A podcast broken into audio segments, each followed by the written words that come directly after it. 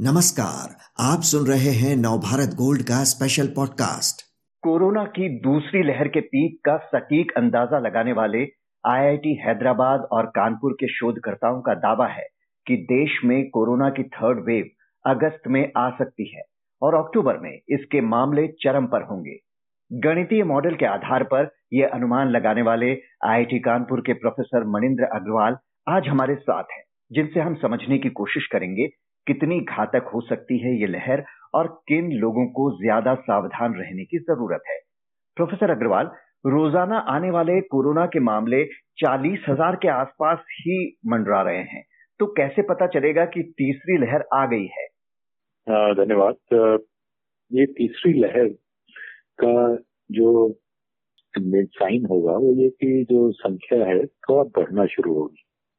और यदि आप देखें, यदि जिस प्रकार इस समय बहुत सारे प्रदेशों में लॉकडाउन कुछ न कुछ हद तक लगा हुआ है। हम्म। और वहाँ पे बहुत सारे प्रदेशों में केस की संख्या भी काफ़ी कम है। तो अब धीरे धीरे सब जगह से लॉकडाउन हटाया जा रहा है। और जैसे ही लॉकडाउन हटेगा तो लोगों का मूवमेंट अधिक प्रारंभ होगा। तो ये नेचुरल है कि केसों की संख्या थोड़ी बढ़ेगी। हम्म। उसमें कोई विशेष चिंता की बात नहीं है लेकिन आप देश का देखेंगे कि देश के केसों की उनकी संख्या बढ़ रही है। तो हम्म। ये तो जब भी लॉकडाउन हटेगा वो इस, इस प्रकार से संख्या बढ़ेगी। और ये फिर बढ़ेगी कुछ धीरे धीरे ऊपर जाएगी और बहुत ऊपर ना जाके फिर उसके बाद वो तो नीचे होनी शुरू हो जाएगी। वही हमारा एक सिनेरियो जो है आ, जो भविष्य का है वो यही है कि जब लॉकडाउन खुलेगा संख्या बढ़ेगी आज चालीस हज़ार है पचास साठ हज़ार तक जाएगी और फिर नीचे होके समाप्त हो जाएगा धीरे धीरे सेकेंड वेव में जो हमने देखा था रोज़ाना के मामले साढ़े चार लाख तक पहुँच गए थे। इस बार थर्ड वेव में पीक कहाँ तक पहुँच सकता है? जी तो जैसे मैंने कहा कि अगर और कुछ नहीं होता केवल लॉकडाउन खुलते हैं और धीरे कुछ संख्या बढ़ती है तो साठ पैंसठ हज़ार से अधिक से अधिक जाएगी। एक हम्म। संभावना जो ये है कि डेल्टा से भी ज़्यादा तेज़ी से फैलने वाला कोई म्यूटेंट आ जाए इस समय। और यदि अब कब आएगा आएगा भी कि नहीं आएगा इसके बारे में हम कुछ कह नहीं सकते। लेकिन मान लेते हैं कि यदि आ जाए और ये भी मान लेते हैं कि अगस्त के अंत तक सितंबर के महीने में आ जाए वो तब आ, केस की संख्या और लॉकडाउन भी सब जगह खुल जाए तब केसों की संख्या आ, थोड़ा तेज़ी से बढ़ेगी। और हमारा अंदाज है कि वो बढ़ के एक लाख को से डेढ़ लाख के बीच में जाके अपने अधिकतम स्तर पे आएगी। और फिर कम होनी शुरू हो जाएगी।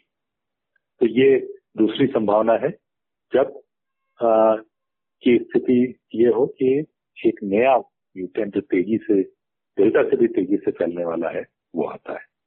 जी क्या तीसरी लहर भी दूसरी जितनी ही घातक हो सकती है या इस बार उतने गंभीर नतीजे देखने को ना मिले? क्योंकि आपकी रिपोर्ट के अनुसार तीसरी लहर एक झटके में निकल जाएगी। इसका क्या मतलब है? नहीं एक झटके में नहीं इसकी मेमोरीज जो एनालिसिस है, वो ये बताती है कि तीसरी लहर में बहुत अधिक संख्या नहीं होगी नए केसेस की प्रतिदिन के। और उसकी वजह से उतनी घातक नहीं होगी जितनी दूसरी लहर थी। दूसरी लहर में समस्या सबसे बड़ी ये थी कि इतने अधिक लोग लोगों को हॉस्पिटल की आवश्यकता थी कि हॉस्पिटल की बेड्स में उतनी संख्या नहीं थी।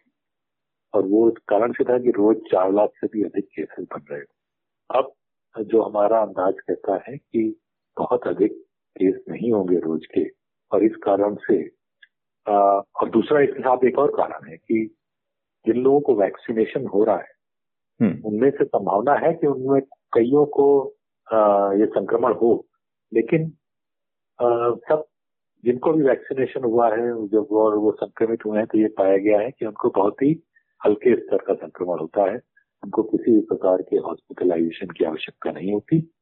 तो इसकी वजह से भी हॉस्पिटल सिस्टम पे लोड हमारे विचार से नहीं आएगा।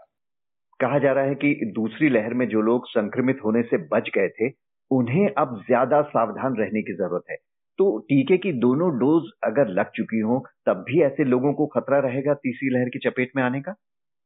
देखिए वो जो टीके के बारे में जो स्टडीज़ है वो ये बताती हैं कि दोनों जिनकी डोज लग जाती है उनको 50 से 60 प्रतिशत लोगों को संक्रमण का खतरा पूर्ण रूप से समाप्त हो जाता है।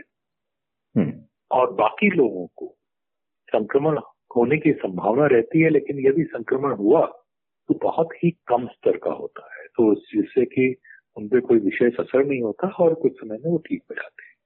तो ये टीके का सबसे महत्वपूर्ण भाग है कि इस टीका लगने से संक्रमण तीव्र स्तर से आपको नहीं प्रभावित करेगा और आपको हॉस्पिटलाइजेशन की आवश्यकता नहीं होगी। पहले ये कहा गया था कि बच्चों को थर्ड वेव से ज़्यादा खतरा है, क्योंकि उन्हें वैक्सीन नहीं लग पाई है अभी तक। तो इस बारे में आपकी क्या राय है? क्योंकि ज़्यादातर राज्यों ने स्कूल कॉलेज खोलने शुरू कर दिए हैं और पेरेंट्स इसे लेकर बहुत ज़्यादा चिंतित हैं। इसमें एक बात जो बहुत महत्वपूर्ण है, और ये फिर जो स्टडीज़ आई हैं, उससे निकल के बहुत स्पष्ट हो गया है। जो अगर अभी आईसीएमआर का सीरो सर्वे का निष्कर्ष आए हैं कि बच्चों में भी संक्रमण लगभग लगभग उतने ही प्रतिशत हुआ है जितने बड़ों में हुआ है। इसके साथ हमारे पास जो डेटा है, वो ये बताता है कि बच्चों में संक्रमण इस स्तर का कि उनको हॉस्पिटल जाने की आवश्यकता हो जाए ये बहुत ही कम लोगों में हुआ है बच्चों में हुआ है। तो इसका अर्थ ये है कि बच्चों में नेचुरल इम्यूनिटी इस बीमारी के प्रति काफ़ी हद तक मौजूद है जिसकी वजह से उनमें यदि संक्रमण आ भी जाता है तो उन पर ज़्यादा प्रभाव नहीं पड़ता। और इस एनालिसिस की वजह से ही आ, सरकारों ने अब ये निर्णय लिया है कि स्कूल, कॉलेजेस खोले जा सकते हैं, क्योंकि तो बच्चों में संक्रमण फैल तो सकता है, लेकिन ज़्यादा उसका प्रभाव नहीं पड़ता। एक तरफ़, बंदिशों में धीरे धीरे ढील दी जा रही है तो वहीं ये जो तीसरी लहर की आशंका है, इससे फिर लॉकडाउन की नौबत भी आने लगी है। तो क्या सब कुछ यूँ ही खोलते जाना ठीक है, या अभी आप कहते हैं कि थोड़ी सावधानी बरती जाए और सब कुछ ना खोला जाए? तो देखिए, सावधानी तो हर एक को बरतनी चाहिए अभी भी व्यक्तिगत रूप स्तर पे, कि मास्क लगाना और बहुत भीड़ वाली जगहों पे न जाने का। क्योंकि चाहे जितने भी लोगों को संक्रमण हो चुका हो, यदि मुझे संक्रमण नहीं हुआ है तो संभावना रहती है कि मुझे संक्रमण हो जाए अगर मैं इस तरह से एक्सपोज हूँ। लेकिन एक एडमिनिस्ट्रेटिव लेवल पे बहुत अधिक बंदिशें लगाना बहुत अधिक समय तक लगाना भी ठीक नहीं होता है। उससे आपकी इकोनॉमिक एक्टिविटी प्रभावित होती है आपके लोगों में घर पे रह के एक प्रकार का मानसिक तनाव होता है। उसकी भी रिपोर्ट्स आ रही हैं कि जैसे आ, बहुत कई जगहों पे सुइसाइड की संख्या बढ़ गई है मानसिक रोगों की संख्या बढ़ गई है। तो ये दूसरे प्रभाव हैं जो विपरीत प्रभाव हैं बंदिशों के लॉकडाउन के। तो इन दोनों इनको देख के मेरे विचार से लॉकडाउन में धीरे धीरे ढील देना उचित है। आ, बस लेकिन सबको ध्यान अपना स्वयं रखने की आवश्यकता बनी रहेगी कि मास्क अवश्य पहने और स्पेशली खासतौर से जब किसी भीड़ वाले जगह पे जाए और एक अपना सैनिटेशन हाथ पैर धोने का जब घर पे आए तो उसका ध्यान रखें। प्रोफेसर अग्रवाल, इस जानकारी के लिए आपका बहुत बहुत शुक्रिया।